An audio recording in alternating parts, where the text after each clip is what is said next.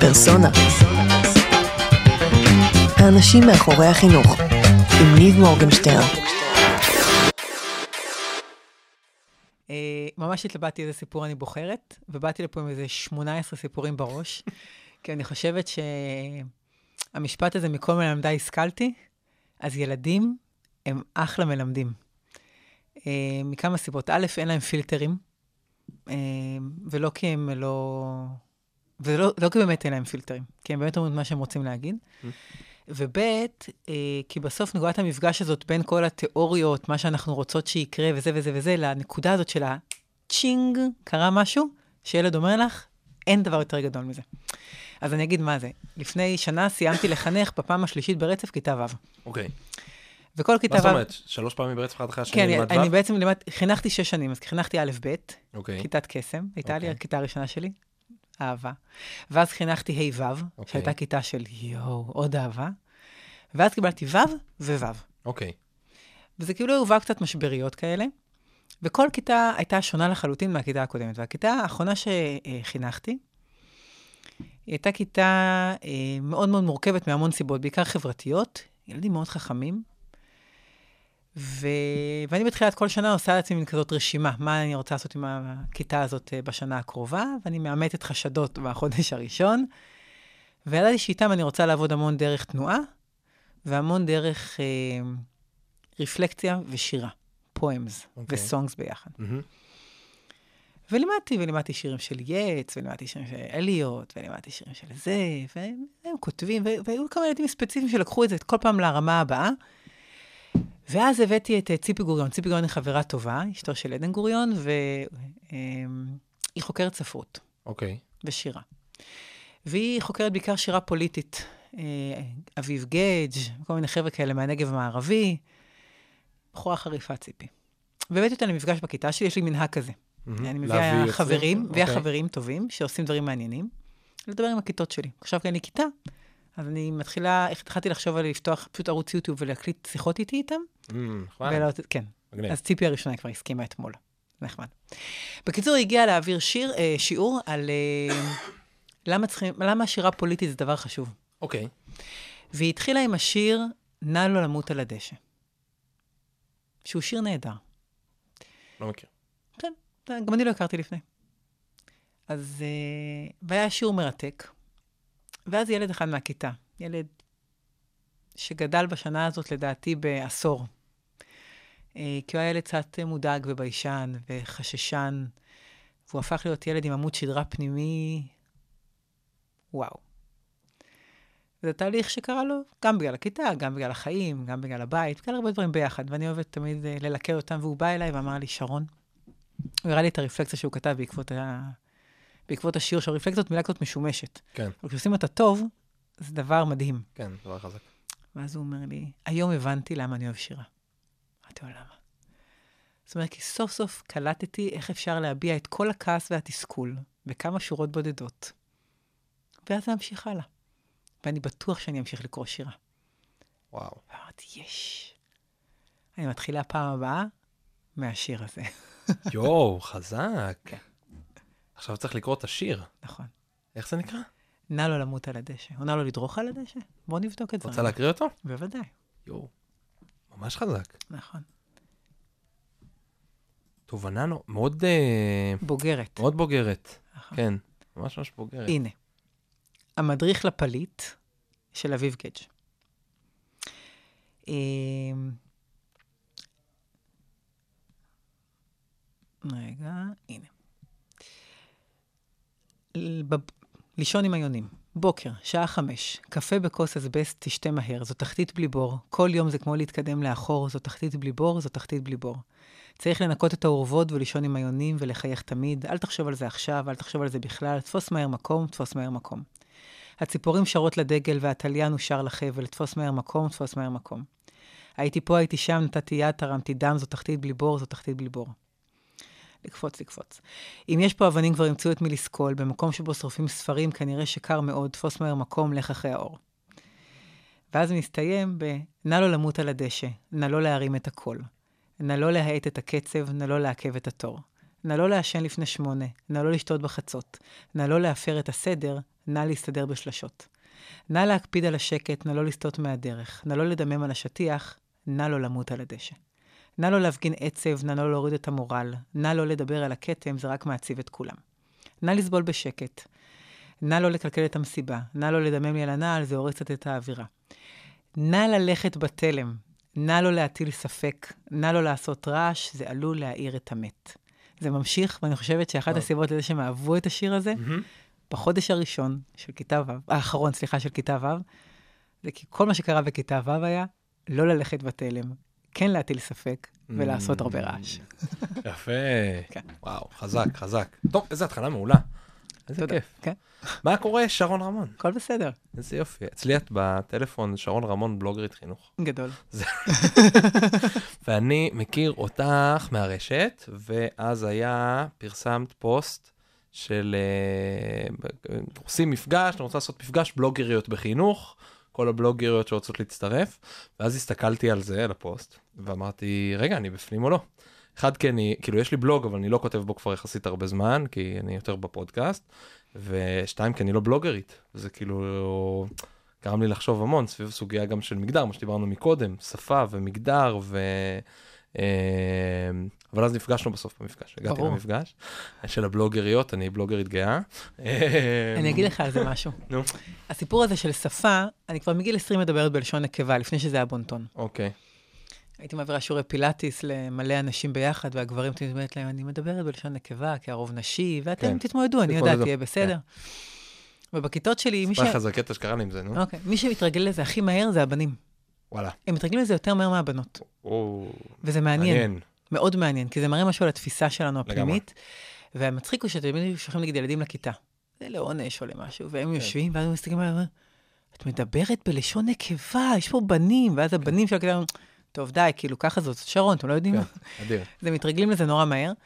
אה, ובאיזשהו שלב, כאילו, כבר כתבתי בלוגריות ובלוגרי חינוך, כי הבנתי שזה קצת מפריע לאנשים, ואני אני טוענת שברגע שגברים יפסיקו להיבהל מזה שאומרים בלוגריות, ומתכוונים גם לבלוגרים, כמו שבעולם הכללי אומרים מחנכים, כאילו מחנכות, מורים, כן. אז אנחנו נהיה במקום טוב. לגמרי. כן. לא, זה- אז זהו, זה, זה מאוד מאוד מעניין. זה...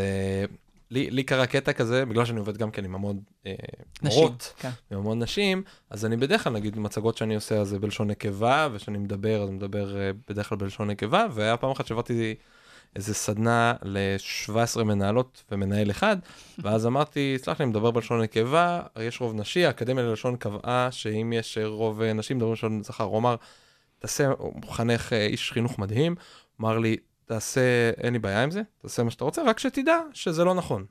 אמרתי לו, מה זאת אומרת? אמר לי, אקדמיה ללשון לא קבעה נכון, דבר הם כזה, חזרו זה בהם. מיתוס. הם זה חזרו מיתוס. בהם מהסיפור הזה. אמרתי לו, אני אבדוק, בדקתי, ובאמת באתר שלהם, הם מתייחסים לזה, הם אומרים, זה מיתוס, זה לא נכון, כאילו, תעשו מה שבא לכם, אבל, אבל זה לא, נכון. אבל זה לא נכון, אז זה היה מאוד מעניין. זה היה סיפור מעניין בזה שלפני איזה כמה שנים, שהם אמרו שהם הוציאו את זה, ואז הם התחרטו מאוד מהר, אם אני זוכרת נכון את וואלה, הסיפור, ואז. זה כאילו מיתוס, זה ואני כאילו לא טוענת, קרה. זה כאילו לא קרה, כן, אני טוענת שזה בכלל לא חשוב. כן, לגמרי. צריכים לעשות מה שרוצים. נכון, זה הכל. שפה זה, אנחנו, השפה היא קודם כל דבר דינמי, ודבר כן. אם אנחנו לא נשנה אותה, ונחכה שלקבל אישורים מאחרים, נהיה תקועות באותו מצב כל הזמן. לגמרי. וואי, אנחנו יכולים לדבר רק על שפה, אבל אנחנו נעצור את עצמנו. סגור. אמ, לא, כי ישר גם עולה לי איזה TED Talk שראיתי פעם אחת על... לא משנה. קיצור, נעצור פה. טוב, אז שלום לכולם. Welcome. אני כאן עם שרון רמון, ואת עושה מלא דברים. את אה, אשת חינוך, מנתחת התנהגות, מנחת הורים. יש לך את הבלוג שנקרא חינוך אה, גמיש, את המיזם שנקרא טוגי. את עושה... אה, תיקנת אותי מקודם, את לא עושה המון מילואים, את עושה... אני אומר, את עושה לא מעט מילואים, בסדר? זה נכון, מותר לי? זה נכון. סבבה? מעבירה השתלמויות מורים, השנה התחלת גם לנהל את בית ספר קולנה יחד, נכון. נכון, ביפו, זה כיף. זה מגניב, נכון. אמ, שאני עוד לא באתי אליו, אנחנו נבוא. אמ, ואת הבן זוג של דן, אימא של רותם ומורן, ושל שני כלבים גנובים במיוחד. לגמרי. אבל הבת זוג, בת זוג. אמרת הבן זוג. זה? בסדר, דנו סליחה, הבן זוג. לא, זה בסדר. לא, אני מדבר רק בלשון... סתם. אין לי שום בעיה. אז דיברנו לפני זה שאנחנו יכולים לדבר על המון דברים, נכון. אה, וזה כנראה יקרה וזה, אבל אני מאוד מאוד אשמח שנצליח לדבר על שלושה דברים היום. אחד, נרטיב. אה, למידה מבוססת מקום, אוש, אהבה גדולה. ועל על קולנה יחד. ברור. אה, אז מה זה, מה זה נרטיב? מה, מה הסיפור של נרטיב? מה הקשר של נרטיב לחינוך? מה הנרטיב שלך? אני אסביר. אוקיי. אמ, אני חושבת שכל בן אדם שעובד עם אנשים, בכלל, אתה יודע מה? גם כל משפחה, גם כל uh, קבוצה קטנה, צריכה שיהיה לה איזשהו ציר מארגן. אני בחרתי לקרוא לזה נרטיב, למרות שאני משערת שאפשר לקרוא לזה בשמות אחרים. אוקיי. ואני אומרת שאשת חינוך צריכה שיהיה לה נרטיב מאוד מאוד ברור. קודם כל, למי היא. כי ברגע שהיא יודעת מי היא, אז היא מאוד מאוד ברורה לאנשים אחרים. אוקיי. וברגע שהיא יודעת מי היא, היא גם לא מפחדת להתעסק בכל מיני נושאים מורכבים. זאת אומרת, אם עכשיו סתם, הרב פרץ, אוקיי. שר החינוך שלנו, אמר איזושהי אמירה. נכון? איזושהי אמירה שהיא לא מקובלת עליי, בתור מהמם. שרון רמון. אם אין לי נרטיב מאוד ברור ושלם עם עצמו, מהמם. אני לא אוכל להתייחס אליה בצורה ברורה אוקיי. ויציבה, נכון? ומה ההבדל בין, אז בהקשר הזה, בין נרטיב לחזון, נגיד, או מטרה? או, יש הבדל משמעותי לדעתי. או תפיסת עולם? אני אוקיי. חושבת שנרטיב ותפיסת עולם זה יותר קרוב. אוקיי. חזון זה קודם כל משהו שחייב להיות מושתת על בסיס מאוד מאוד ברור. אני חושבת שנרטיב זה, אין בעיה, ניקח את המילה בסיס. איזשהו בסיס יציב, מאוד מאוד ברור, שכולם יודעים ממני. אם תשאל אנשים שונים לחלוטין, אוקיי. מי זאת שרון רמון? מהמם. יהיו כמה דברים שיחזרו תמיד. תמיד, תמיד, תמיד. תמיד. מה יחזרו? מהירות, הכל, כאילו, בן אדם מהיר, אסרטיביות, אה, לא יודעת, כל מיני דברים, כאילו, אני לא רוצה כאילו. להגיד דברים שישמעו כן. כאילו אני מדברת על עצמי, זה נראה לי מוזר, אבל, ומצד שני, יש דברים שלא, יש קבוצות שיגידו שאני מאוד מצחיקה. אנשים שיגידו שאני מאוד מלחיצה, יש אוקיי. אנשים שיגידו שאני מאוד, אתה יודע, יש כל אחד איזה, אבל הגרעין הוא מאוד ברור. עכשיו, ילדים, זה עוד יותר ברור להם. עוד יותר ברור להם. וכשיש להם מישהו מולם שהוא ברור להם ועקבי, זה בעיקר הסיפור. אומרת, הכיתות שלי למשל יכולות לדעת שאם אני מתעצבנת, מהמם. קורה, כי אנחנו אנשים, זה לוקח 30 שניות עד שזה עובר, אוקיי. אוקיי? או שאם אני אומרת משהו, אני באמת מתכוונת אליו. או שהחוקים שאנחנו קבענו, לא צריכים לשאול אותי אם אני מתכוון, כאילו, זה שם. זה שם. זה קיים. קבענו את זה, אז אז זה אנחנו. מתנהלים ככה. תני ד- סתם דוגמה לחוק? סתם- לא צריכים לבקש ממני אישור לצאת לשירותים אוקיי. לעולם, יושבים יחפים בכיתה ומותר לאכול מתי שרוצים. אז ת- אל תשאלו אותי. זה- אל תשאלו אותי. שזה- דיברנו, נגמר. אנחנו מאחורי זה. כן, עזבו אותי, אוקיי. אין שם איזה. או שיודעים, עושים את הדברים שאמרנו, אז בטוח תהיה לנו שעת תנועה בסוף היום, אז לא צריכים, כאילו, אתה יודע, כל מיני דברים כאלה שזה. או אני מעדיפה שתגידו לי את האמת, מה שאני, תצ- ש- שאנחנו אחר כך נהיה במצב של אה, חוסר אמון. חוסר אמון. כן. תגידו, תעזבו, ת- תקחו אחריות על המעשים שלכם. אוקיי. וברגע שהנרטיב שלי הוא מאוד מאוד ברור, אז הוא גם מאוד מאוד ברור לכיתה שלי, וכשאני מצליחה לייצר, בעקבות הנרטיב שלי, שאני יודעת מה, מה חשוב לי, מה אני רוצה, מה... אני מצליחה עם זה לייצר נרטיב לכיתה שלי. מה זה אומר? זה אומר, אם ניקח את הכיתות שחינכתי, אני מנסה גם להעביר את זה נגיד לצוות שלי. מהמם. בכיתה שלי תמיד ידעו שיש ארבעה דברים עיקריים. מי שמתמיד מצליח, אין אוקיי. לזה טריק אחר. כאילו, זה היה ידוע, זה היה כתוב בגדול, זה לא אפשר להתחמק מזה. כולנו חברים של כולם, אוקיי. גם אם אנחנו לא חברים באמת טובים שלהם לעומק, והם לא... אנחנו בכיתה, כולנו חברים של כולם. דבר שלישי, כולם עוזרים לכולם. כאילו, החוק הרביעי תמיד היה תלוי כיתה. אוקיי. אבל היו דברים שמאוד ברורים. זאת אומרת, אי אפשר לשחק איתם. למה דווקא אלה? כי בעיניי שלושת הדברים האלה הם תנאי הכרחי לקיום אופטימלי של קבוצה ביחד. אוקיי. זאת אומרת, אם אני חיה בכיתה... כולם שבה- חברים של כולם? כולם חברים של כולם, כולם עוזרים לכולם, ואנחנו, ולא, ולא מעליבים אף אחד אחר. אוקיי. אה, לא, ויש שם גם את הסיפור כמובן של מי, ש, מי שמתמיד מצליח. מהמם. ו- ואז לכל כיתה גם היה מצטרף עוד משהו שרלוונטי לאותה כיתה. מהמם. כי כל כיתה היא אחרת. כן. זה שאני מגיעה עם הבסיס שלי זה מאוד נחמד, אבל בסוף, כן, לתת לזה את ה... בוודאי. אה, וברגע שהבסיס הזה ברור, שלוקח חודשיים, שלושה לבסס את זה, מהמם. וברגע שזה קיים, אתה יכול לעשות כל מה שאתה רוצה עם אותה כיתה. כל מה שאתה רוצה. ברגע שהם מבינים את החוקים של אותה כיתה, וזה לא חוקים, זה בסיס, זה, זה, זה נרטיב, בגלל זה זה לא חוקים. זה, המילה חוקים לא נכונה, וזה גם לא חזון. חזון זה, החזון שלי אליכם זה שבסוף השנה, כן, חזון זה לא מילה טובה, נכון? משהו זה אחר. לא מילה טובה. חזון זה זה שאיפה גם, חזון אתה נכון, לא זה מגשים שאיפה, אותו בעצם. נכון. אם אתה אתה מגשים אותו, יכול זו- להגשים אותו, אבל לא צריך זה לשנות למשהו מטרות אחר. בדיוק, נכון. כן, זה יותר טוב. ונרטיב זה ציר זה מארגן. גישה, נרטיב כאילו. זה סוג של ציר מארגן, אוקיי. שיש בו כל מיני דברים, ערכים וגישה ותפיסות, אבל שהוא מאוד ברור לכולם. נרטיב זה סיפור. נכון? זה גם מה הסיפור שלנו. מה הסיפור של הכיתה שלנו? ישר יגידו לך. אוקיי. מה הסיפור של שרון? מעניין. ישר יגידו לך. כי יש אלמנטים פה מאוד גדולים שדיברת עליהם שהם קשורים ל- לאמון, בוודאי. זאת ואני מאוד אוהב, יש איזו נוסחה שאני מאוד אוהב לאמון, אוקיי. שהיא, זה נקרא עקביות לאורך זמן. נכון, זה גם זה. עקביות לאורך זמן בונה אמון. זאת אומרת, נכון. ועל זה דיברת. זאת זה אומרת, בדיוק זה. אוקיי. זה כמו הילדים שלי. אתה יודע, זאת אומרת, יש מצד אחד נרטיב, אבל מצד אחד, כדי שהנרטיב יתקיים, יתקיים, אנחנו חייבים אמון. נכון. אנחנו חייבים אנחנו כאילו... חייבים מערכות אוקיי. יחסים טובות.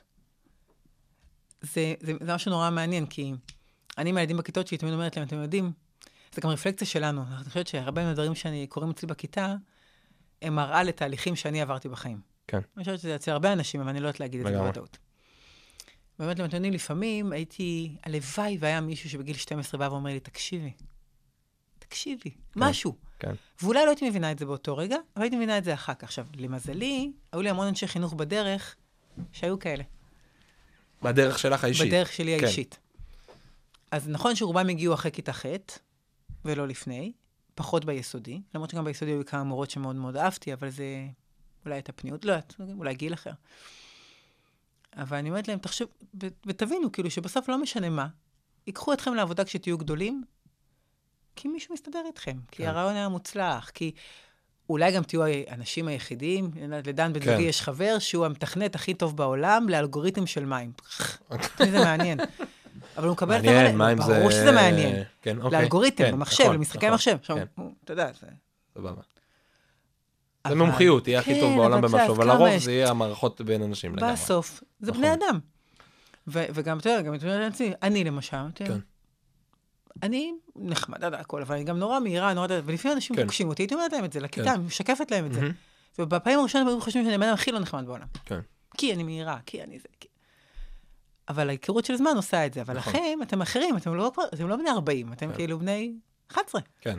אתם יכולים להבין לכם זמן עכשיו להתאמן על זה. את המשמעות של לגמרי, הסיפור הזה. לגמרי. ובאמת, וגם אה, לפתח את הסיפור האישי. את הסיפור האישי. ואיך מפתחים את זה מכיתה?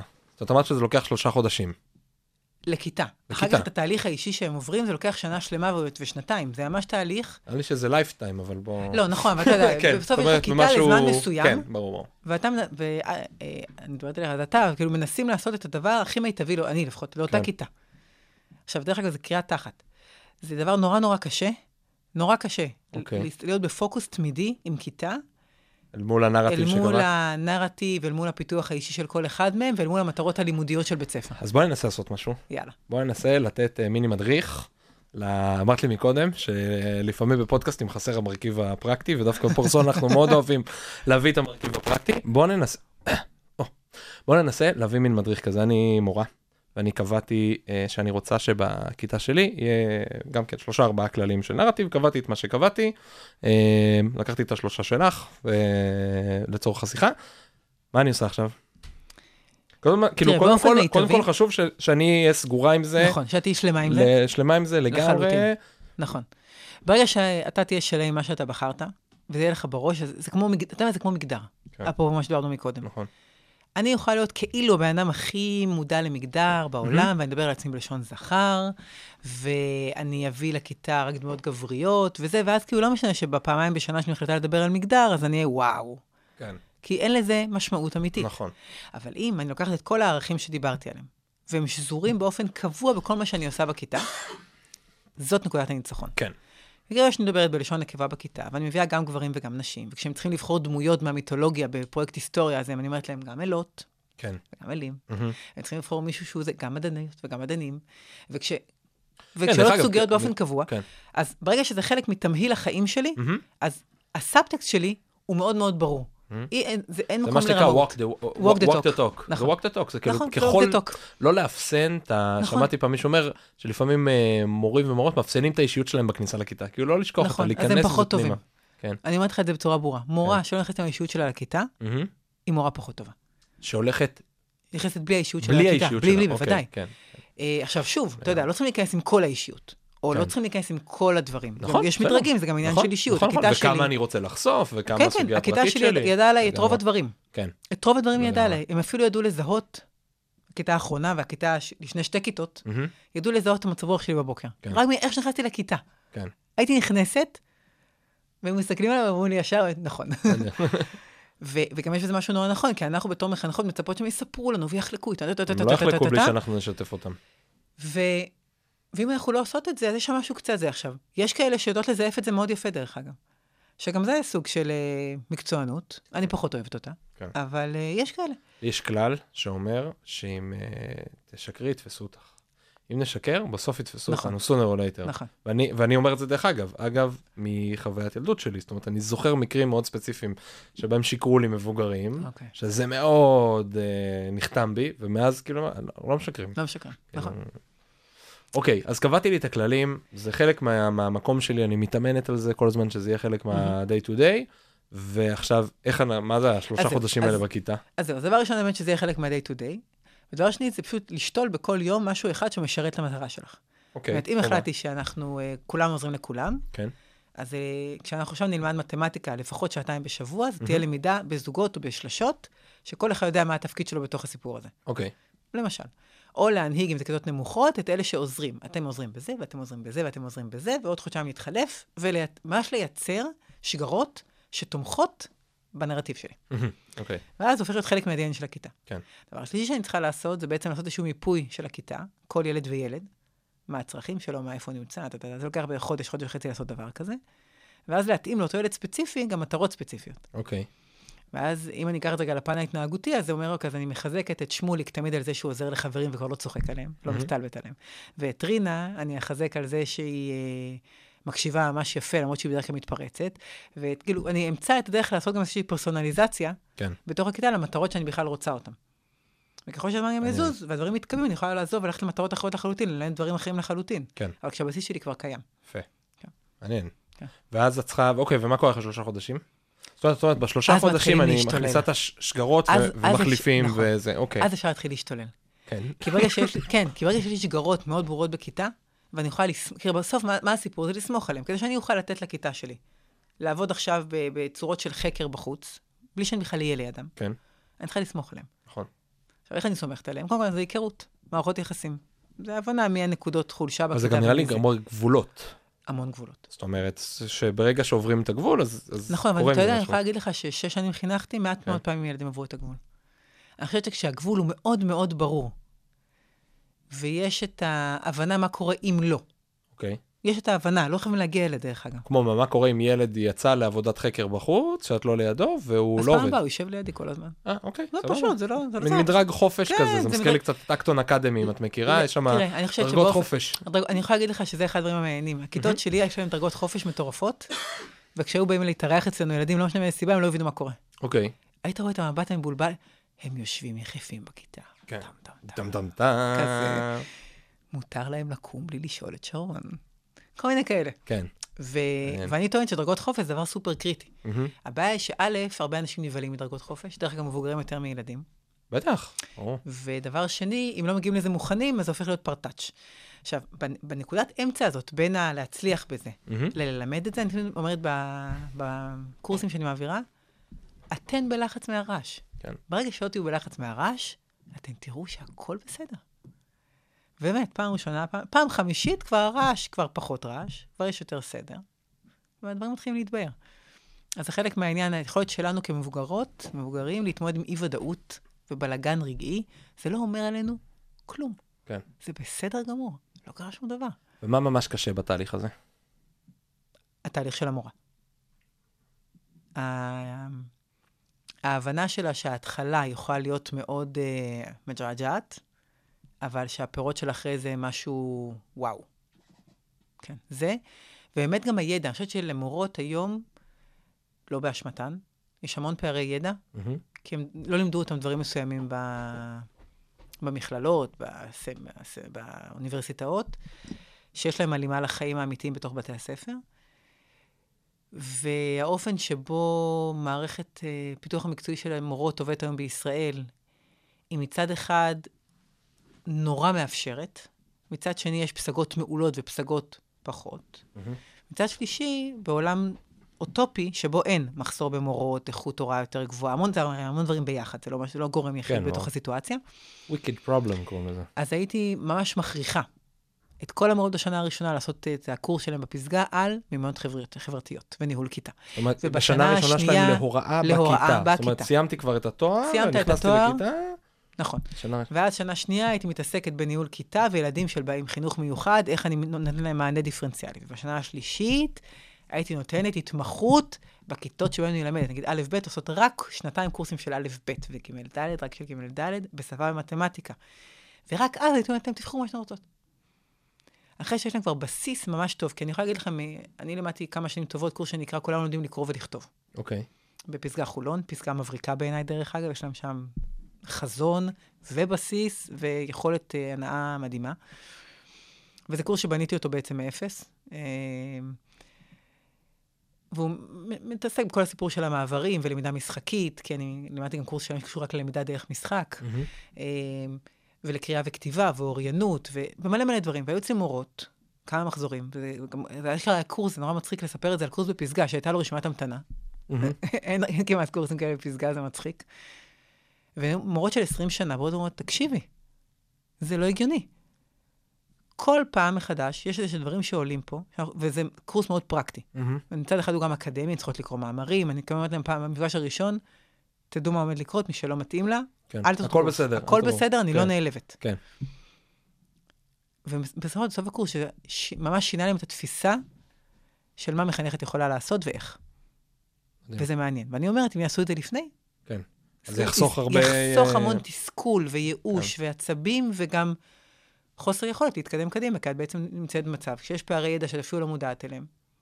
אז כאילו, זה סתם מבאס. לגמרי. כן. מדהים. מתלבט, מה עוד? לא, אנחנו נעצור על נרטיב. נעצור על נרטיב, כי אחרת אנחנו נדבר רק על נרטיב. לגמרי, לגמרי. טוב, אז בואו נדבר על מה זה למידה מבוססת מקום. איוא, אוקיי. למידה מבוססת מקום זה בעיניי הדבר הכי חשוב שאנחנו יכולים לתת לילדים שלנו. חייב להגיד שזה ממש כיף איתך גם לקפוץ בדברים. נושאים. לא, כי יש כיף בזרימה, אבל גם כיף לקפוץ איתך בנושאים. כן. מעולה. אז למידה מבוססת מקום. אנשים הקשרים, זה דבר כיפי. אמ, אני מחברת בין שני דברים, למידה מבוססת מקום ולמידה מבוססת מציאות. אה, אני סוג אוקיי. של המצאתי לזה, אה, את הראשי תיבות האלה, למידה מבוססת מציאות. למ"ם, למ"ם. למ"ם, למידה מבוססת מציאות. וזה מצחיק, אני כבר לפני שנתיים כתבתי על זה בבלוג, ופתאום ראיתי כל מיני אנשים שהתחילו גם להשתמש בזה, ואז גם גיליתי שבחו"ל יש ממש מושג לזה. Reality based learning. זה דבר שגם עליו, גם לא יודעת אם הוא מהמם. ותיק או לא ותיק, לעומת נגיד אה, למידה מבוססת מקום, שהיא כן דבר ותיק בעולם. חושב שהדבר הכי חשוב שאנחנו יכולים לעשות, אה, גם לילדים הפרטיים שלנו וגם בבתי ספר ובגנים. בסופו של דבר, בית ספר הוא מין כזה מבצר, הוא כמו עיר מדינה, נכון? אוקיי. סוג של עיר מדינה בתוך כן. עיר. ויש מלא כאלה. הם גם לא מדברים אחד עם השני הרבה פעמים. נכון. יותר גרוע, לפעמים המורות בתוך אותו בית ספר לא מדברות אחת עם השנייה על כיתות. כאילו זה, מין... זה אה, ממש בעיה. כאילו, הרי בעולם אוטופי, אם המורה של א'-ב' הייתה מדברת, בגדול אנחנו אישויות שונות, הכל בסדר, אני לא. מצפה שהם יעבדו אותו דבר, להפך, אני רוצה שכמה שיותר שונות תהיה לי בתוך בית הספר, כי בסוף אני טוענת שהגמישות זה המרכיב הכי מרכזי שאנחנו יכולים לתת לילדים שלנו. הכי מרכזי. חוסן וגמישות. יש להם את זה, לא משנה מה יקרה בעתיד, הם יהיו בסדר. כן. גם בהווה, דרך אגב. אמ, אז תחשוב שלבית ספר היה ממש נרטיב, לבית ספר היה נרטיב מאוד ברור.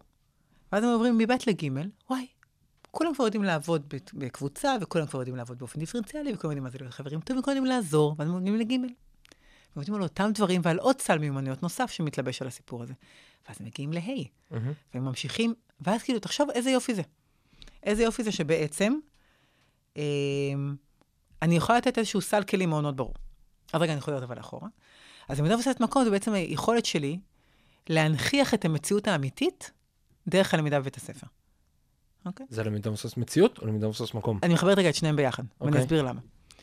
אני יכולה היום להיכנס לאתר של רמי לוי, או של קסטרו, או של כל רשת אחרת בעולם, וללמד דרכה הכל. כלכלה, מתמטיקה, שפה, אה, מה סטטיסטיקה, מה שאני רוצה, נכון? אז כן. קודם כל זה מבוסס מקום, כי זה אומנם מקום אינטרנטי, אבל זה מקום כן. שהוא גם מוכר, אני יכולה לצאת מהמם. אליו. אה, וזה מבוסס מציאות, כי זה בעצם מדבר, מוציא אותנו מהחוברות האלה, והוא עומד מהעולם האמיתי. כן. עכשיו, זה נכון לגבי הכל, כי היום עם גוגל מפס וגוגל סקולר, אתה יכול להיכנס היום לכל מוזיאון גדול בעולם, מהמם. מהכיתה. וזה גם מבוסס מקום, למרות כן. שאתה עושה את זה באמצעים טכנולוגיים. כן. אז אני כאילו גם מפרידה. אה, לקחת את, ה, את שיר אפריך של עפרה חזה, שמה שעשו לו עכשיו בפסטיגל, ואז כן. שיר המחאה שיצא בעקבותיו, יש פוסט על זה חדש בבלוג שיוצא היום, אוקיי. בסדר? וללמד ילדים דרך סוגיה, שבעצם דרך סוגיה פוליטית, הכל פוליטי, אבל כאילו היא כן. ממש סוגיה פוליטית בעיניי, על מראה חברתית. כן. למה כתבו את שיר אפריך? אסי דיין כתב את שיר אפריך, שהוא כאילו הבן אדם הכי אנטיתזי לכתוב שיר שכזה. בכלל הוא כתב את זה לסרט שלאגר, שהסרט שלאגר הוא מציאות מאוד חברתית בעולם שלנו בסוף שנות ה-70. כאילו, זה, אתה יודע, כזה. ואז באו ונתנו את זה לאיזה ילדה בת 20 וקצת, שהיא מאוד נחמדה ומאוד כן. סלבריטית, אבל הקשר שלה לפרחה, כן. או לזה, הוא, הוא, הוא לא קיים. כאילו. מהמם. כי הוא כן קיים. יש קו ישיר בין הסיפור לסיפור הזה. מוציאים את המילה, משנים טיפה את המילים, מי שעושה את זה זה מר צביקה פיק, שהוא גאון. ואז הולכים עם זה הלאה, וחנה, כבר אני זוכר מה, היא זאת שיש לה איזשהו פורום כזה של נשים, והיא מוציאה את השיר הזה בגרסת מחאה. אוקיי. שהוא מבריק, דרך אגב. הוא מבריק, לא שמעתי אותו. הוא מעולה, גם אותו כבר אפשר להקריא אותו. אה, אנחנו נחכה לבלוג היום. גם. ואז בעצם יש לנו את הסיפור הזה של למידה מבססת מציאות. עכשיו, אני אומרת, בואו ניקח את זה, שאת זה אני יכולה להכניס למרחב הכיתה כל הזמן, כי בעולם של חינוך איכותי, מהמם. כל סוגיה חשובה נכנסת לכיתה. קרה אתמול משהו, פאף, נכנס לכיתה. כל דבר, בלי לפחד מאף אחד. כי כל עוד אני מבינה שיש לי אחריות על המילים שלי, ויש גבולות שאותם אני לא עוברת, לא משנה מי אני. דרך אגב, לא משנה מי אני, בצד הימני או בצד השמאלי, אני אקח את זה לפוליטיקה. אם אני שומרת על איזשהו מיינסטרים הגיוני, ואומרת, זו דעתי. מהמם. מותר לכם לא לחשוב כמוני, הכל בסדר. כל דבר צריך להיכנס למרחב הכיתה. כמובן, תלוי גיל, תלוי רמה, הכל. אנחנו כאילו לא כן. באיזה לה לנד, אבל... ברור. אז זה קודם כל. השלב מעל למידה מבוססת מציאות, שזה מטריק, כי זה כאילו מתפתח אחרת, הפוך בפדגוגיה, זה למידה מבוססת מקום. זה בעצם אומר, יש לי מרחב עצום, צעד אחד מחוץ לבית הספר. נכון. אני צריכה להשתמש בו. בסדר? עכשיו, אני יכולה לעשות אותו באין ספור דברים. אני יכולה סתם לצאת לגינת שעשועים שמול בית הספר, כדי לעבוד על משהו חברתי. כן. אני יכולה ללכת ולעשות uh, סיור ברחוב של בית הספר, uh, ולגלות כל מיני דברים שלא הכרתי אותם. מה שנקרא, דרך אגב, כל עולם השלח, שדה לאום חברה מז' עד ט', כן. הוא די מבוסס על כל הסיפור הזה של לצאת למרחב שמחוץ וללמוד מה- ללמוד, נכון. מהסביבה. אחר כך אני יכולה להשתמש בה, לצאת החוצה וללמוד על סוגיות פוליטיות. סתם לדוגמה, אני לוקח עכשיו את הילדים שלי של שכבת ה', אנחנו מתחילים עכשיו תהליך בית הספר של למידה מבוססת מקום, ויצרנו שיתוף פעולה עם שתי גלריות, אחת בנווה צדק, נווה שכטר, והשנייה ביפו. אה, תענוג. כן, ואנחנו יוצאים עליהם ממש לסיור, לעשות, להתבונן באומנות, ולשאול שאלות על אומנות. כן. עכשיו, זה נורא מצחיק, אנחנו עובדים עם אוכלוסייה בבית הספר, חלקה יהודייה, חלקה ערבית, ואנחנו מזהים שם שיש ממש קבוצות שלמות שלא יודעים מה זה להסתכל על אומנות. עכשיו, בתפיסת החינוך ההומניסטית, או, או חינוך טוב בכלל, אומרת שאין דבר כזה, אתה לא יכול לחנך ילד רק דרך ספרים, הוא צריך להיות חסוף להכל. כן. למוזיקה טובה, לאומנות טובה, לאוכל, לכל הרבדים לכל ב- האפשרויות הגלומות Mhm. בעולם, ושהוא יבין שהוא יכול להגיע לאנשהו. כן. ש- ש- שדלת אמותיו זאת לא המציאות היחידה. אבל בדרך לשם מה קורה? אז אנחנו מתחילים מסיור ראשון, סיור של התבוננות. תגלו שלושה דברים שמסקרנים אתכם, שלושה דברים שלא הכרתם ביפו, שלושה דברים ש... סיור שני הוא סיור ביקורתי. דברים שאתם לא אוהבים ביפו, דברים מסוכנים ביפו. דבר... הדבר הבא יכול להיות על אדריכלות, או משהו חברתי, או על הגרפיטי של יפו. זאת אומרת, בס- אני- ומקדים את זה כבר. נכון, ואני יכולה להשתמש במרחב לכל מה שאני רוצה. וברגע שאני עושה את זה, יש לי כלי עצום. כי תחשוב שאם אני עכשיו יוצאת לסיור ברחוב יפת, כן. אני יכולה עכשיו לעשות עשרה סיורים על על שדרות ירושלים. ורד נבון בדיוק הוציאה על זה ספר מדהים. רכשנו אותו לבית הספר, על מה? על סיורים? על אה. אה, שדרות ירושלים. אוקיי. היא צלמת, מהמם. והיא הוציאה ספר שלם בפריזמה, של ההיסטוריה של הצילום בישראל על שדרות ירושלים. וואו. זה, זה כאילו, זה, זה ספר שהוא, אה, אפשר לכתוב עליו תוכנית שלמה של היסטוריה, לכיתה דרך- דרך ח' או ט', הספר. דרך הספר הזה. דרך אני בכלל... ואז אחרי זה דרך סיורים. דרך במקומות סיורים- האלה. נכון. אתה יכול לקחת את שדרות ירושלים המתייפת, ודרך זה ללמוד על מה קרה בתל אביב לפני קום המדינה, אחרי קום המדינה. על הארכיטקטורה של הבאו-האוס, של התקופה הטורקית, של התקופה הבריטית, של התקופה שלנו. על שימור, ההבדל בין שימור בתל אביב לשימור ביפו. יש הבדל מטורף. מדהים. על, על, על, על, על, ואז בעצם אתה הופך את המרחב לספר הלימוד שלך, לגמרי. וזה הרבה יותר כיף. ברור. עכשיו, זאת שפה, זאת שפה שצריכים ללמוד אותה ולהבין אותה, והיא גם שפה מורכבת, כי נורא קל שיש טקסט, אבל פה אין בעיה, כי אני אומרת, אוקיי, אז הרחוב הוא שדה, שדה הלמידה שלי, כן. מה אני רוצה להפיק? אני יכולה לתוך זה להביא עכשיו צילום, מהמם. אני יכולה להביא מאמר, אני יכולה להביא ספר, אני יכולה להביא תוכנית טלוויזיה, אני יכולה להביא שיר שכתבו על יפו, זה אינסופי. אז בא לי לדבר על הדפוס חשיבה שלך כשאת בונה יחידה כזאת. וואי וואי. תראה, החלום שלי, הכי, החלום הכי גדול שלי, אני כאילו מנסה לחשוב מה החלום הכי גדול שלי בתחום של החינוך, כי בעצם נכנסתי למשרד החינוך לפני שבע שנים, אוקיי, מטרה מאוד ברורה לנהל בית ספר שצריך שינוי. אוקיי. כל, ד- כל בית ספר, דרך לא, כן. לא, לאו דווקא מהבית ספר שהגעתי אליו. למרות שאני מאוד שמחה מהבית ספר שאליו הגעתי, בית הספר שאליו הגעתי. אמ, ולפני זה התעסקתי שמונה שנים בסיוע הומניטרי, אוקיי. בכובעים כאלה ואחרים. ואחת החלומות שלי זה נגיד לפתח את כל החינוך ב- באפריקה. אוקיי. במקומות שאין אה. בהם חינוך טוב. אה, שדרך אגב, אפריקה מבחינתי זה גם פריפריה חברתית בישראל, אבל, אבל יש משהו, כאילו, לא, באמת, זה, זה נשמע לנו כאילו נורא מוזר, אוקיי. כן. אבל זה אותו דבר בסוף. כל מקום שאין בו חינוך טוב. למרות שבאפריקה יש אתגרים אחרים, וזה אחד החלומות שלי. מישהו שקורא לזה אה, פריפריה חינוכית. גם, כן. יש הרבה פעמים הלימה בין שתי כן. הפריפריות. הרבה פעמים, לא כן, תמיד, נכון. אבל יש. אז אני חושבת שיש לי עוד שני, שלושה חלומות מאוד גדולים. אחד זה באמת לעשות בסוף משהו מאוד גדול בהיבט העולמי. כן. זה אחד, אבל זה רחוק. השני הוא פדגוגיה. אני חיה פדגוגיה. לא, זה מעולה, אז לא, לא. לא התכוונתי חלומות, התכוונתי לא, אני מחברת את זה לזה. אה, סליחה, סליחה. וכשאני בונה, הולכת ובונה את היחידות תוכן שלי, אוקיי, וזה היה נורא קל בכיתה שלי, אבל זה הרבה יותר קשה, אה, הרבה יותר קשה בהיבט אה, של בית ספר. אז אני אומרת, בואו ניקח אה, משהו. אה, בואו ניקח משהו שהוא... אה, אפשר לעצור שנייה? לא? אה.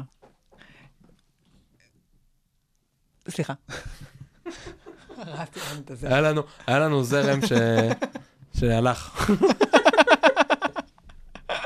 אוקיי, אז בחלום שלי זה פשוט לקחת משהו, כן, ושהוא לא, לא קשור בכלל לבית ספר, אוקיי. ולקחת אותו בתור הציר המרכזי של אותה יחידת תוכן, כן. ועליו על מה שאני רוצה, ואני אתן סתם שלוש דוגמאות. אוקיי. אה, עוד פעם, לא, אני איבדתי אותך לגמרי. סליחה. את רוצה לקחת? כן. אני, רוצה, אני אומרת שכשאני מפתחת יחידת תוכן, כן, הדבר המיטבי בעיניי, כן. הוא לקחת משהו שלא קשור בכלל לבית ספר.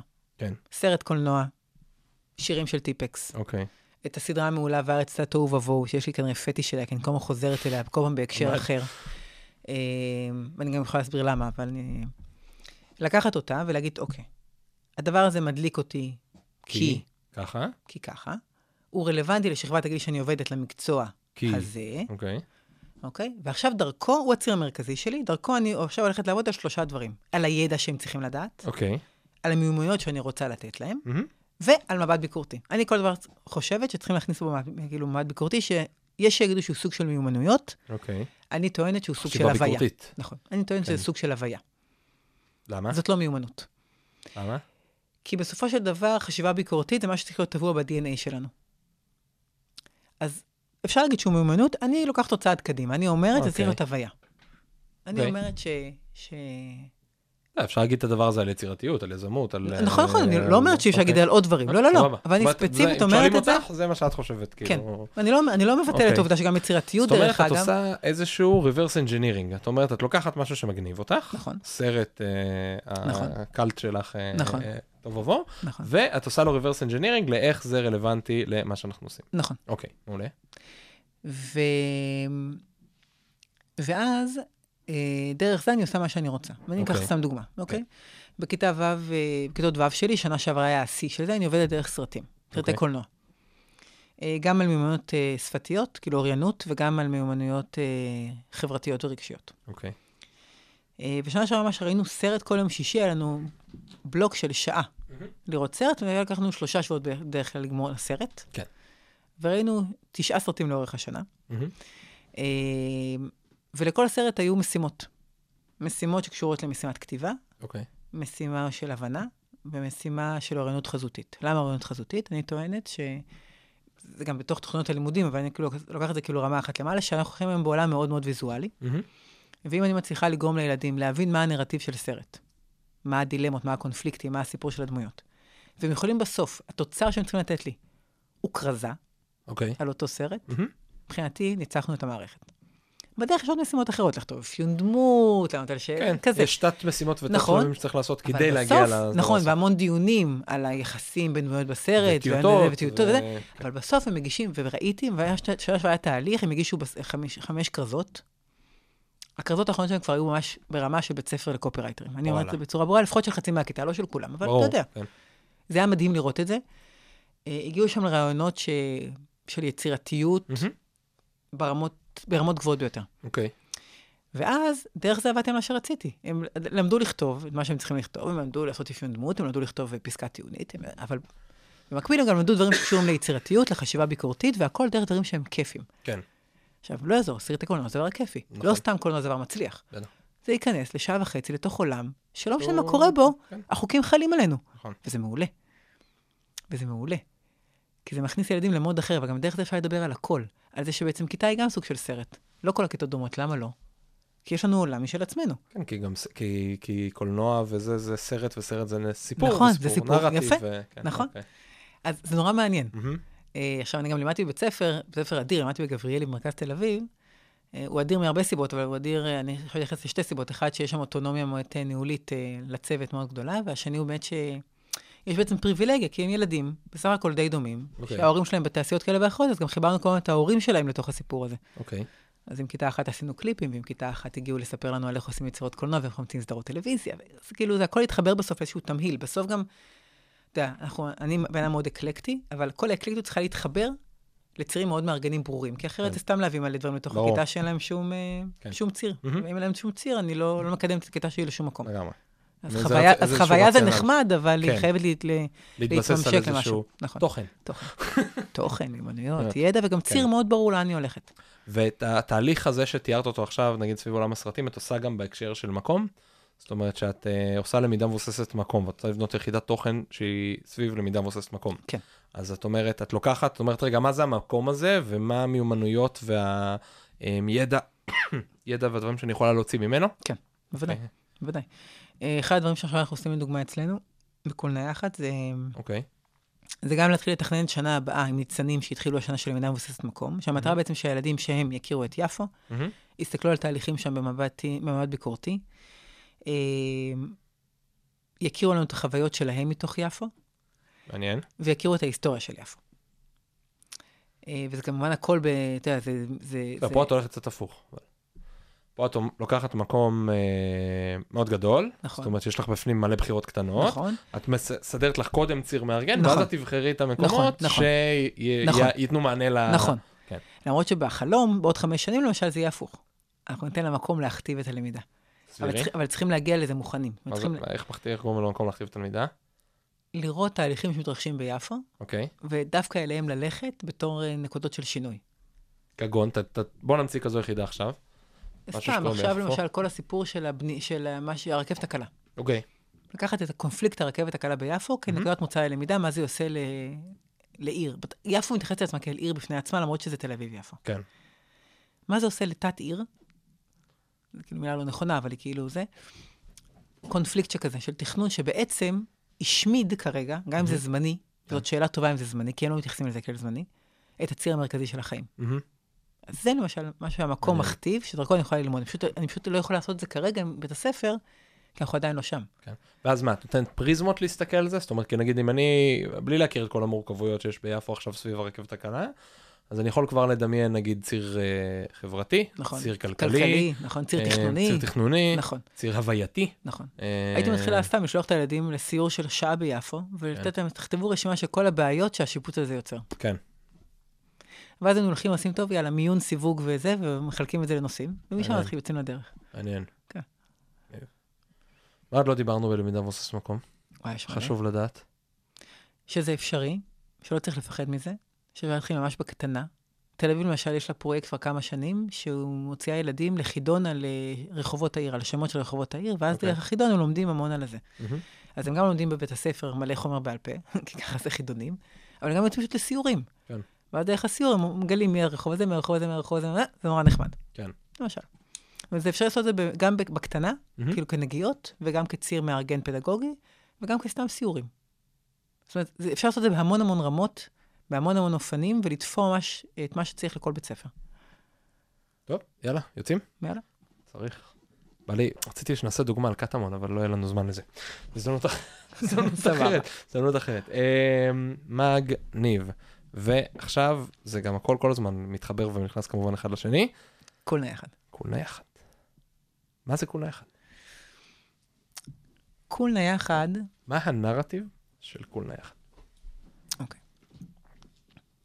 כולנה יחד הוא בית ספר שהוקם לפני, זאת שנתו החמישית. חמישית. הוא בעצם הוקם אה, כשסגרו את בית ספר ויצמן, שהיה בית ספר מאוד מאוד ותיק ביפו, בית ספר אה, יהודי שלמדו בו רוב ערבי, אם אני אוקיי. מכירה נכון את ההיסטוריה לאשורה, מה שנקרא. הוא נסגר, ובעקבות אה, דרישה מצד התוצ... התושבים, אה, שרוצים שותפות, דו-קיום, בית ספר דו-לשוני, יחד עם עמותה שנקראת עמותת יד ביד, מהמם. שהיא בעצם עמותה שיש לה כמה בתי ספר דו-לשוניים בארץ, יותר יכול מלווה, כי כולנה יחד אה, הוא מעט שונה מאחרים, הוא בית ספר אה, ציבורי לחלוטין, בלי תשלומי הורים מיוחדים, אבל הוא עובד בשותפות מלאה עם יד ביד. אה, כי בעצם יש להם איזשהו, איזושהי פרד, אה, פרדיגמה מאוד ברורה לסיפור הזה, למרות שגם שם אוקיי. זה בהתהוות עכשיו של שינויים. אוקיי. וזה כבר דיון אחר שלא ניכנס אליו כן. בכלל. אה, אז הוא בעצם בית ספר שהוא שותפות. הוא בית ספר מהמם. שבהגדרתו הוא בית ספר של יהודים וערבים, אוקיי. כמעט חצי-חצי, המטרה היא שזה ממש וואלה. מאוזן. שהמורות בו עובדות בקו, יש לי בכל אה, כיתה שתי מורות, מורה יהודיה, מורה ערבייה. אוקיי. אה, יש לי שתי סגניות, סגנית יהודיה, אה. סגנית ערבייה, סגנית ערבייה. אה, והמטרה שלו היא בעצם לייצר בית ספר שהוא, שהוא דו, דו-לשוני, ואז בעצם גם דו-נרטיבי וכדומה. אה, היו לפניי שני מנהלים אה, אחרים, שעשו שם עבודה, עבודה רצינית מאוד. בית ספר שיש לו המון המון אתגרים. מהמם. מעצם העובדה שהוא ביפו, מעצם העובדה שיש בו מפגש של יהודים וערבים, בהגדרה שהם הם קצת שונים כמעט אחד מהשני, כי היהודים הם מאוד מאוד אידיא... מגיעים לשם בגלל האידיאולוגיה. אוקיי. והאוכלוסייה הערבית מגיעה חלקה בגלל האידיאולוגיה, חלקה כי זה בשכונה, חלקה מ... זה המון זאת אומרת, סיבות. יש, כאילו, יש, יש סיבות תמהיל, יותר רחב. אה, מנעד רחב מנעד יותר. רחב יותר של סיבות. אה, וביפו יש עניין כלכלי מאוד מאוד רציני. ובבית הספר שלנו, אני לא אדבר על אחרים, כי אני לא מכירה כן. אותם מספיק טוב, אבל יש פערים מאוד גדולים, אה, וזה משפיע על מה כן. שקורה בתוך בית הספר. ואחר כך כל הסיפור הדו-לשוני. יפו היא אומנם מרחב ערבי, כן. אבל הוא מרחב ערבי שהשפה הערבית בו היא לא נוכחת כמו בהרבה יישובים ערבים אחרים, מבחינת קריאה כתיבה למשל.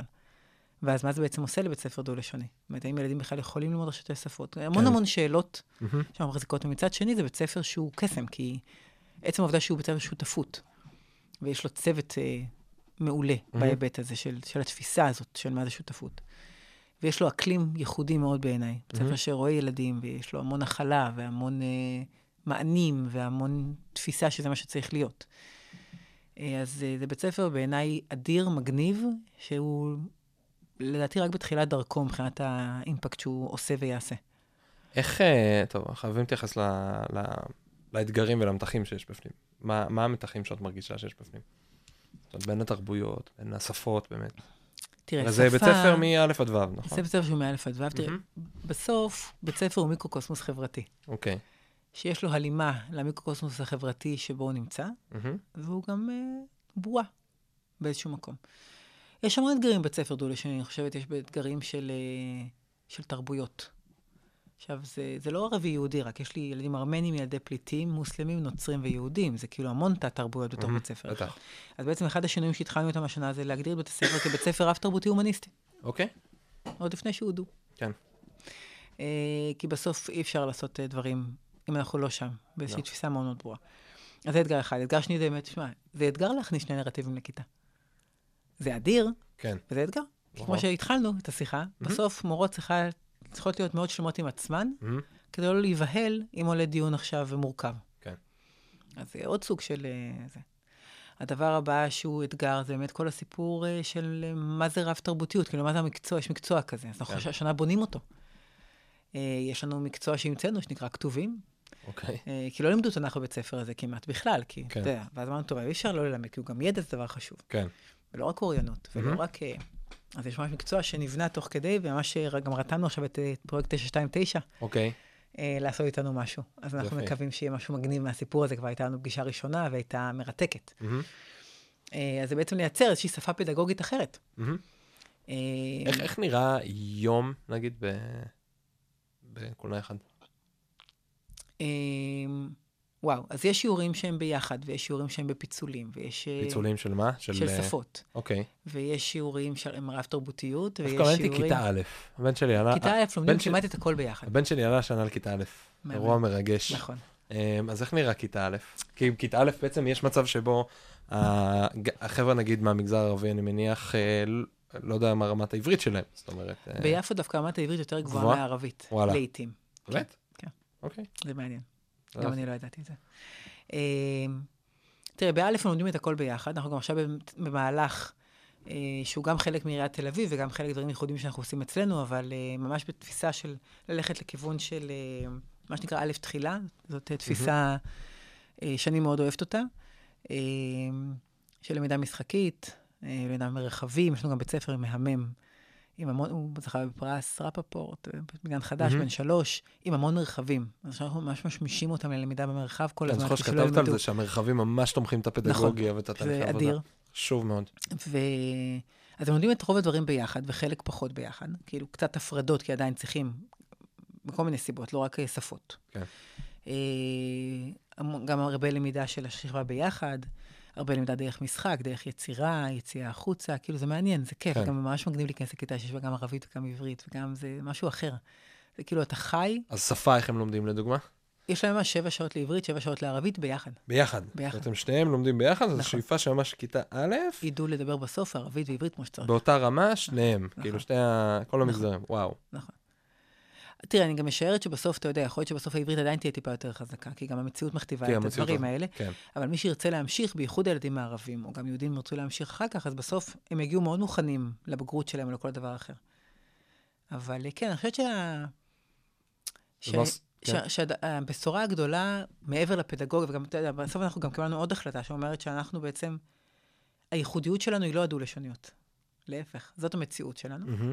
הייחודיות שלנו תהיה ממש למידה מבוססת מקום, מהמם. למידה רב-גילית, אוטונומיה של הצוות, גם עכשיו וזה התחלנו עובדה. פיתוח, זאת העובדה. זו עובדה, כן, עובדה. העובדה היא שאנחנו. בשותפות, שאנחנו פשוט בשותפות. כן, תראה, בעולם אוטופי, כל המדינה הזאת לא הייתה סגרגטיבית. כן, בוא, כן. כולם עם לא, כולם, כל בתי הספר לגמרי, מכילים. הקונספט הוא...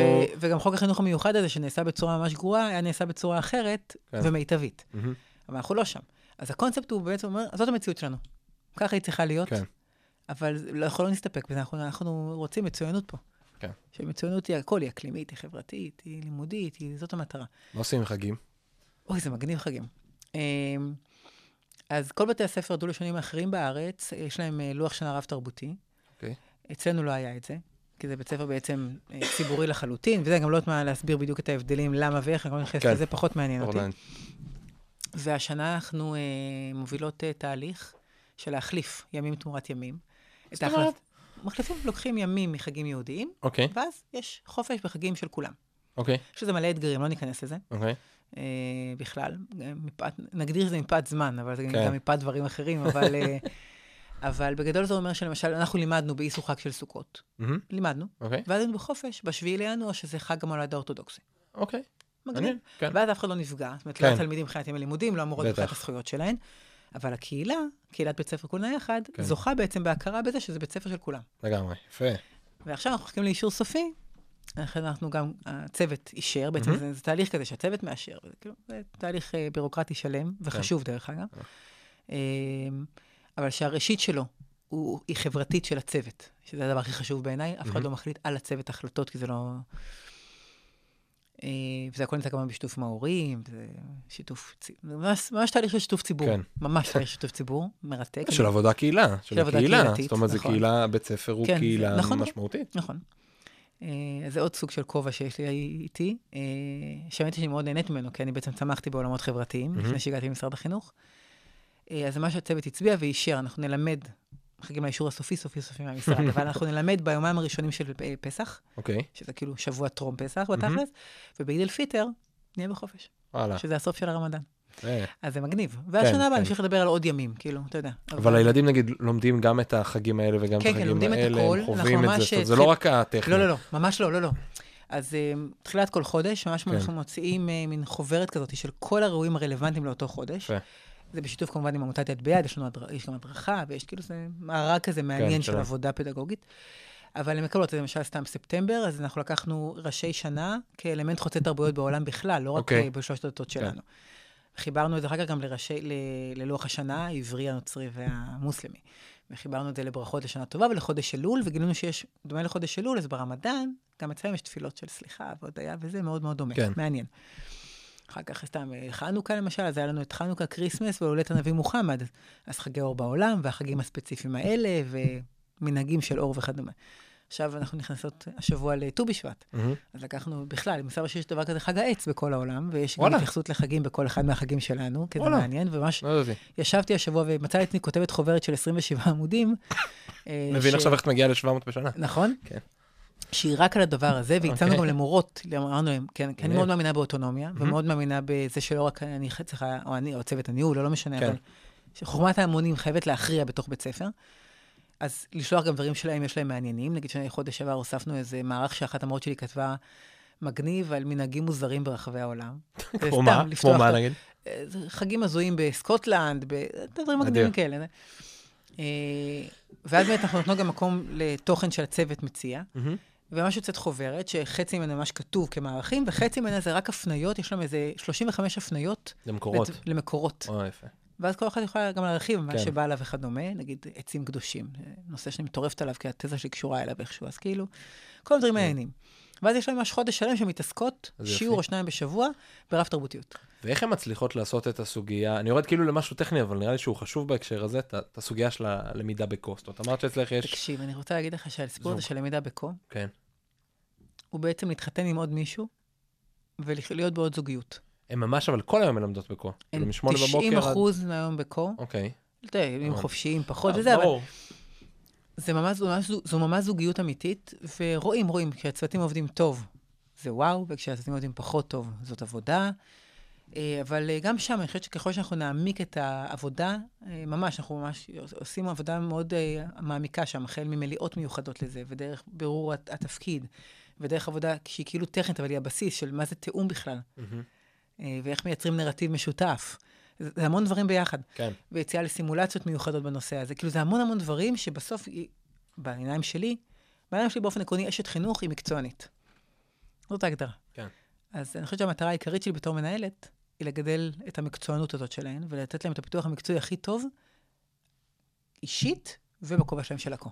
איך זה קורה בשכבות הגבוהות? בשכבות הנמוכות אני מבין, כי גם ככה בשכבות הנמוכות, המחנכת מלמדת את רוב המקצועות. נכון. מהדת, והיא רוב הזמן, רוב השבוע... תראה, זה קצת בשינוי, ספר. זה קצת בשינוי עכשיו בה'-ו'? אצלנו.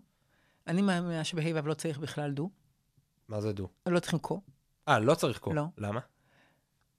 המון סיבות. אוקיי. אה, הילדים כבר יותר בוגרים, יותר מגובשים. בוא נצטרך, למה צריך קו בכלל? זאת אומרת, פה יש... תראה, פה אני אזהר, כן.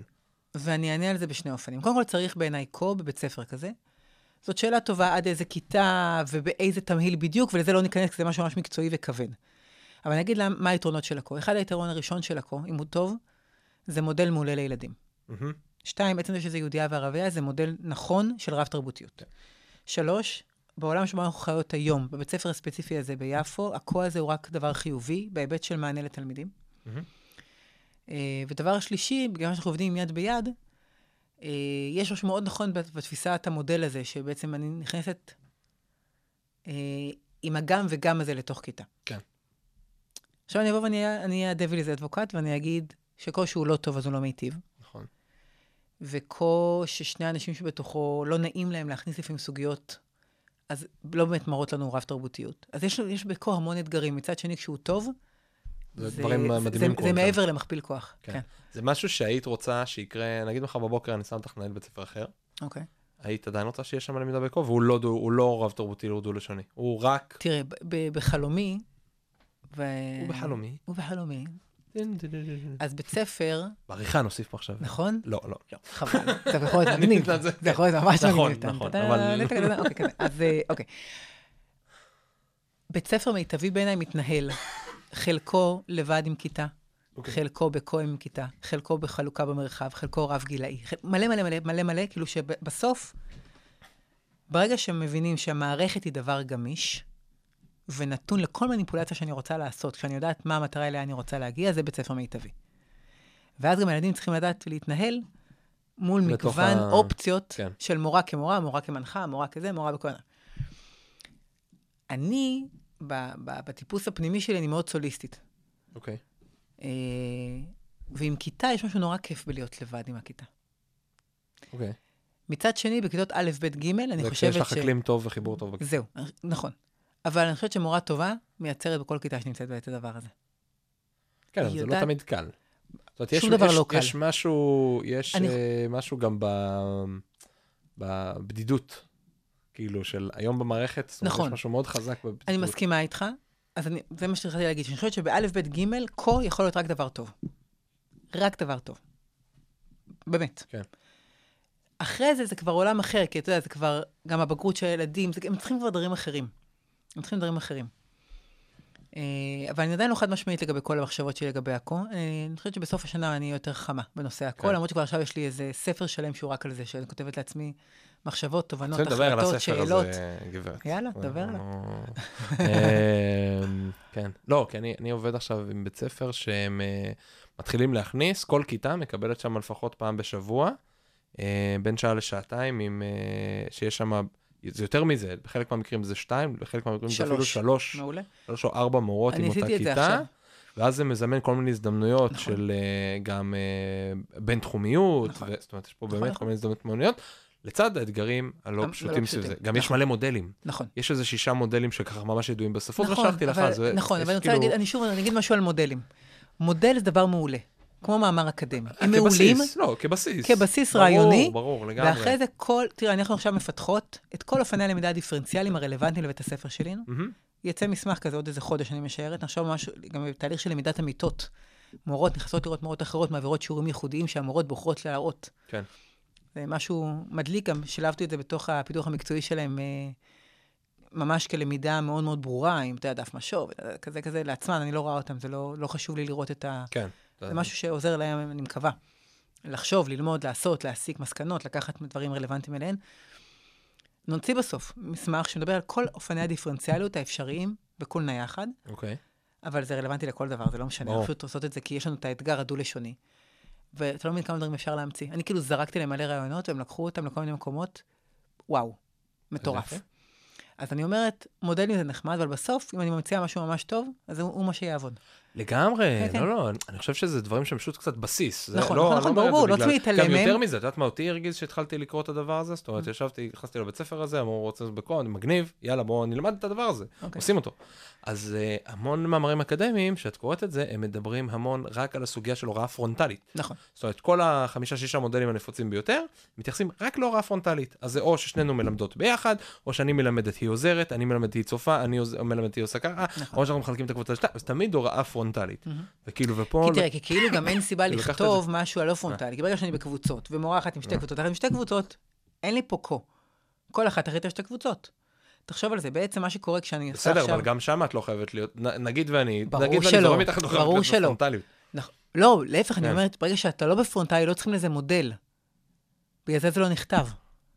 אוקיי, אה, let's agree to disagree. לא, עזוב, אוקיי, בבסיס של זה. עזוב כן. שאחר כך אתה יכול לפתח את זה ל-500 כיוונים. כי, כי מה שאני חייב להגיד לך שאני רואה ב- בכל מיני מקומות, ולא רק במקום הזה, זה שהרבה פעמים אה, מורות שמה שטבוע בהן מאוד זה הסוגיה הפרונטלית, מהמם. הן תמיד ייטו לפרונטליות. זאת נכון. אומרת, אה, אלה ש... שזה כן, התפיסת עולם, אז נכון. תמיד זה ייתה לשם, וזה בכלל לא משנה אם זה תלמיד אחד או 68, כן. זה תמיד יהיה שם. נכון. מצד שני, גם אסור לשכוח שכל כל האנטי-פרונטלי הזה... אני לא אמרתי אה, שאני לא, נגד... לא אתה, לא אתה. כן, כן, לא, לא, אבל יש לא... משהו מאוד טוב נכון, בפרונטלי נכון, נכון, תקשיב. אם יודעים לעשות אותו טוב. יש לו ערך מאוד גבוה. והוא נהדר, זה לא במקום. ברור, ברור. פה אפשר להשיג מטרות מסוימות, ופה נכון. משיגים מטרות אחרות. מעניין. טוב, וואו, הזמן שלנו נגמר. יאללה, would you believe it? לגמרי. איזה מטורף. טוב, אני משאיר רק אה, שאלה אחרונה, שאני תמיד שואל את כולם, יאללה. והיא שאלה הזאתי. אם לא היו לך מגבלות של זמן ותקציב, או, מבקשים לך לבנות בית ספר, איזה בית ספר היית בונה? וואו. ככה. אמ, לפני שקיבלתי את כל היחד, היו לי חלומות מאוד גדולים על בית הספר שאני הולכת לקבל. אמ, כי אני חושבת שבית ספר שהוא דו, אה, יש בו אתגרים שאין בבתי ספר שהם חד, שזה כאילו מצחיק, אין אף בית ספר שהוא באמת חד, אבל כאילו, כן. בסוף בית ספר שיש לו תמהיל אחד מאוד מאוד ברור, אז האתגרים בו הם אחרים מאשר בית ספר מרובה זירות. אמ, והתשובה זו גם תשובה קצת uh, טריקית, כי מצד אחד אני אומרת כל הזמן, ואני, ואני עומדת מאחורי דבריי, צריכים להתאים את החלום שלי למקום אליו אני מגיעה. אז אני לא יכולה להגיד, אתה מבין מה אני מתכוונת?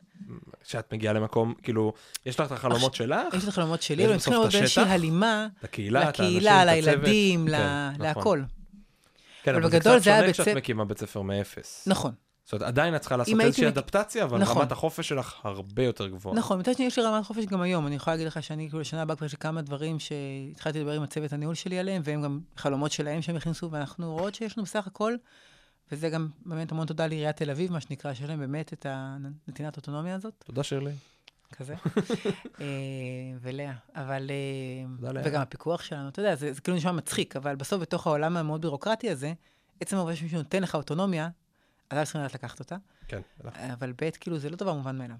אמ, אז לא, אני לא יודעת להגיד לך בדיוק, אבל זה היה בית ספר שהייתה בו המון גמישות. זה בית ספר שהיה בו אה, ציר מארגן אחד של תנועה, בוודאות. בוודאות, יומיומית. כאילו, משהו של תנועה יומיומית, קבוע. אה, זאת אומרת תנועה, תנועה גופנית. תנועה כאילו, גופנית. כן. כן, למידה מבוססת אה, מבוססת. גוף, מבוססת תנועה. אה, תראה, בחלום שלי לשנה הבאה אצל בית ספר גם הולכת להיות קבוצת ריצה. אני צריך לעשות את זה או לא, אבל זה. זה בעיקר את צריכה, לחזור לרוץ. גם, גם. אז, אז אלמנט אחד באמת היה כל הסיפור הזה של תנועה. אלמנט שני באמת זה כל הסיפור של למידה מבוססת מקום. ואלמנט שלישי זה של חשיבה ביקורתית. כשכל שאר הדברים, יצירתיות, טה-טה-טה, נכנס לתוך הדברים האלה. כאילו יצירות זה אצלי לא עומד בפני עצמו. זה מה גם, כמו מגדר, זה משהו שצריך להיות קיים בכל המקומות כל הזמן. מעניין. כן. טוב, מדהים, אז אנחנו נראה את זה כבר, אתה אומר, אתה לא צריכים שיהיה לך בית ספר לא, לא, זה, מה, חדש, לא, לא, אנחנו, זה קורה אנחנו מקסים. לגמרי חולמות ומיישמות. שיעולים שלי זה מכה. אה, שרון, תודה רבה, תודה, תודה, ממש ממש מעניין. תודה רבה. אני הייתי ניב מורגנשטרן, אתם הקשבתם לפרסונה, ונשתמע בפרק הבא. יאללה ביי. ביי.